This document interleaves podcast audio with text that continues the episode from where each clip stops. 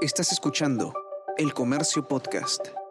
Hola, mi nombre es Bruno Ortiz y te doy la bienvenida a esta serie especial del diario El Comercio que lleva el nombre de Me Quedo en Casa. Se trata de un conjunto de podcasts utilitarios con los que buscamos ayudarte a resolver tus dudas más recurrentes relacionadas con este tiempo en el que debemos evitar, en la medida de lo posible, salir de nuestros hogares para frenar el avance del coronavirus.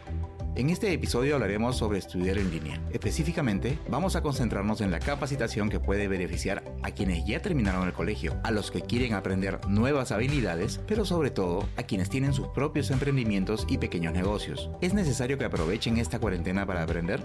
Empecemos repasando cuáles son las ventajas y desventajas del aprendizaje en línea. Nos responde Antonia Segura, Country Manager de Creana en México. Las desventajas que reportan los estudiantes en línea son no poderse concentrar y dificultad para terminar un curso. De hecho, uno de los problemas de la educación online tiene que ver con altas tasas de abandono. Por otro lado, las ventajas son la flexibilidad de poder estudiar en donde quieras y cuando quieras, que en realidad son clave para los estilos de vida actuales. En el caso de Creana, además, nuestros cursos están basados en microlearning y edutaining, por lo que desarrollas habilidades exactas, de alto valor y de una manera entretenida.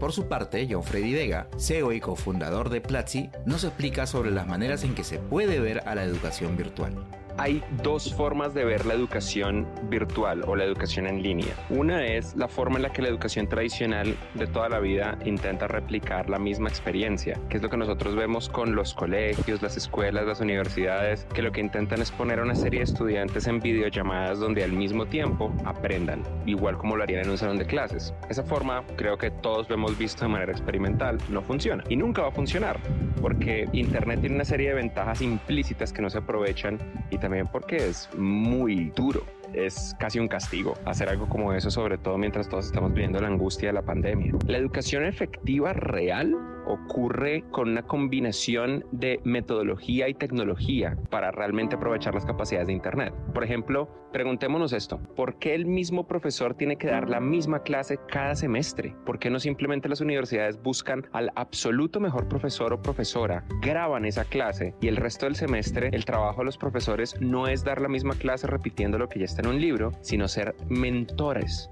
sino ser coaches, ser guías para cada uno de los estudiantes. Eso tendría mucho más sentido y es, por ejemplo, la forma en la que funciona la educación en Platzi. Si nosotros usáramos el mismo presupuesto que tenemos para tener un montón de salones de clases, tener a los profesores ahí, que la gente se siente estudiar, para en cambio generar la mejor clase posible, una clase grabada con ejercicios interactivos que realmente enganchen al estudiante, funcionaría. Normalmente la excusa para no hacer esto es decir cosas como que los estudiantes no tienen compromiso y que si no tienen un horario no se sienten en un salón de clases, entonces no van a aprender. Pero eso no habla más fuerte del tipo de educación que estamos dando.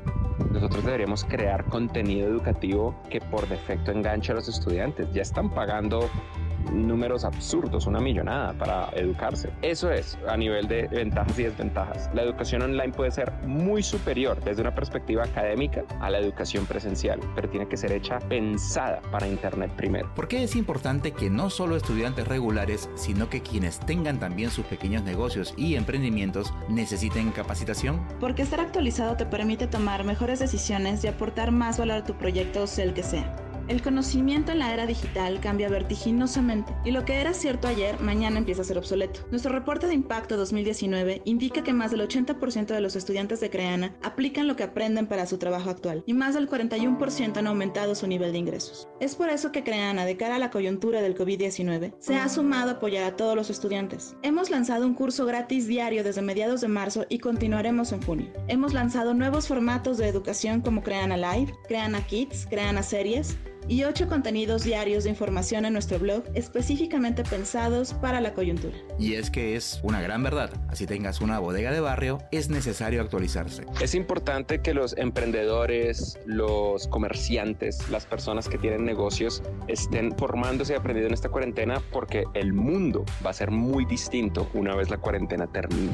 Hay varias tendencias que simplemente se quedaron para siempre en la humanidad. Por ejemplo, yo estoy convencido de que máximo el 60 o 70% de las empresas van a volver a sus oficinas normales. Y yo creo que cuando digo esto la gente dice, ah, listo, la mayoría, y apagan el cerebro, pero no están entendiendo lo que estoy diciendo. Imaginen que de un día para otro el 30 o el 40% de las oficinas de una ciudad se queden vacías, porque el 30 o el 40% de las empresas se volvieron o remotas o flexibles entre remoto y oficina. Todos, todos, todos mis amigos de la industria de la tecnología con compañías volvieron sus empresas empresas remotas. Esto aceleró una tendencia que es inevitable y sí, claramente no todos los negocios pueden permitirse hacer trabajo remoto, pero también está pasando que aquellos que no, casi siempre son los negocios que más van a ser afectados. Piensen por ejemplo en las ventas al detalle, los, las tiendas, los comercios. Muchas de las personas que escuchan este podcast muy probablemente han pensado que en Latinoamérica no hay problema porque aquí estamos muy atrasados y eso se demora y eso la cultura acá no está lista.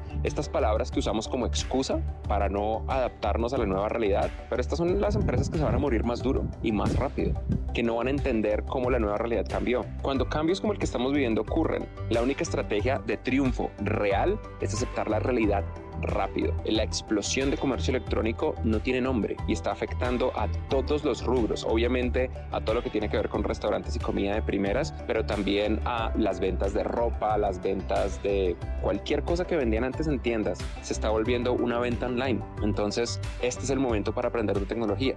Este es el momento para desde cero entender cómo funciona la industria del software, cómo funcionan las ventas por internet, cómo funciona implementar procesos tecnológicos en nuestras compañías. Incluso nuestras compañías son una tienda de barrio. Es inevitable y me gustaría hacer énfasis en esto.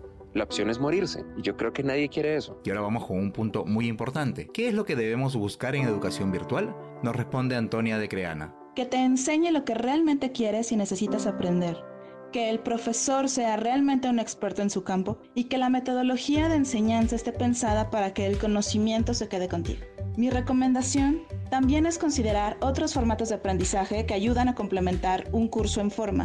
Por ejemplo, nuestro formato nuevo, Creana Series, lo hemos generado a partir de la coyuntura y son literalmente series de videos en donde tocamos y profundizamos con una serie de expertos sobre algún tema particular. La primera temporada está enfocada a cuál es el futuro del mundo después del COVID-19 y ya tenemos preparadas nuestras nuevas temporadas. Por su parte, John Freddy de Platzi tiene en claro que esta decisión depende de cuáles sean nuestros objetivos. Hay dos categorías de cursos por Internet. La categoría de cursos que aumentan nuestros ingresos y la categoría de cursos que son entretenidos y divertidos. Yo lo divido entre cursos que nosotros tomamos por curiosidad intelectual y cursos que nosotros tomamos porque realmente tienen un impacto en nuestra vida laboral y en nuestro éxito financiero. Y no significa que uno sea malo. Por ejemplo, a mí me encantaba ver Discovery Channel y National Geographic. Eso era un tipo de educación, pero era más entretenimiento. Nadie aprende realmente con Discovery Channel y con National Geographic al nivel necesario como para empezar a usarlo en la vida real, o si no todos seríamos expertos en tiburones. Pero sí es una herramienta importante para abrir la curiosidad la verdad, entre ver algo que no aporta nada y ver educación el entretenimiento educativo está bastante bien. Mis recomendaciones personales serían, primero que todo, entender de finanzas personales. Nosotros en Platzi tenemos los primeros módulos de este curso gratuito para todas las personas que estén escuchando este podcast y puedan estructurar sus finanzas personales. Está en platzi.com slash finanzas o platzi.com diagonal finanzas, platzi.com. Mi segunda recomendación, una vez uno tiene finanzas personales bastante estructuradas, es aprender cómo funcionan las empresas de crecimiento explosivo, las startups. Si una empresa no está creciendo por lo menos el doble cada año, significa que no es una empresa de crecimiento explosivo. Crecer el 10%, el 30%, el 50% cada año es una empresa de estilo de vida. Y eso está bien, pero nosotros podemos ser mucho más ambiciosos que eso. Y las personas que están escribiendo el desarrollo económico de Latinoamérica lo hacen con empresas de crecimiento explosivo. También tenemos las primeras clases de lo que nosotros llamamos la Academia de Startups abiertas para las personas que escuchen este podcast. Solo hay que entrar a platzi.com diagonal startups. Y otra cosa que yo haría, si no son personas que tienen tecnología en su núcleo pero quieren entenderlo, es entender cómo funciona la tecnología. Igualmente, para este podcast abrimos eh, por tiempo limitado las clases de uno de nuestros cursos más importantes para empresarios, que es el curso de tecnología para gerentes y directores no técnicos. Ese está disponible en platzi.com slash tecnología. Y para terminar, John Freddy nos deja una recomendación. Pero lo importante es elegir educación efectiva que genere un impacto laboral. Elegir aprender cómo va a ser construido el futuro. Si nosotros no estamos construyendo el futuro, estamos muriendo lentamente y podemos ver un reflejo claro de ello en todas las empresas que han entrado en bancarrota simplemente porque cuando de repente el mundo cambió y un virus intentó matarnos a todos, no logramos adaptarnos con las herramientas tecnológicas que nos permitían sobrevivir. Eso no debería pasar nunca más y deberíamos usar esta oportunidad para que Latinoamérica como región no solamente se adapte, sino que se vuelva una potencia en tecnología. Ese es mi sueño, ese es el sueño de Platzi. Hasta aquí hemos llegado con el episodio 21 de la serie Me Quedo en Casa, un conjunto de podcasts producidos por el comercio para atender las dudas más recurrentes relacionadas con este en el que debemos evitar salir de nuestros hogares para así ayudar a frenar el avance del coronavirus. Mi nombre es Bruno Ortiz y nos escuchamos pronto. Esto fue Me Quedo en Casa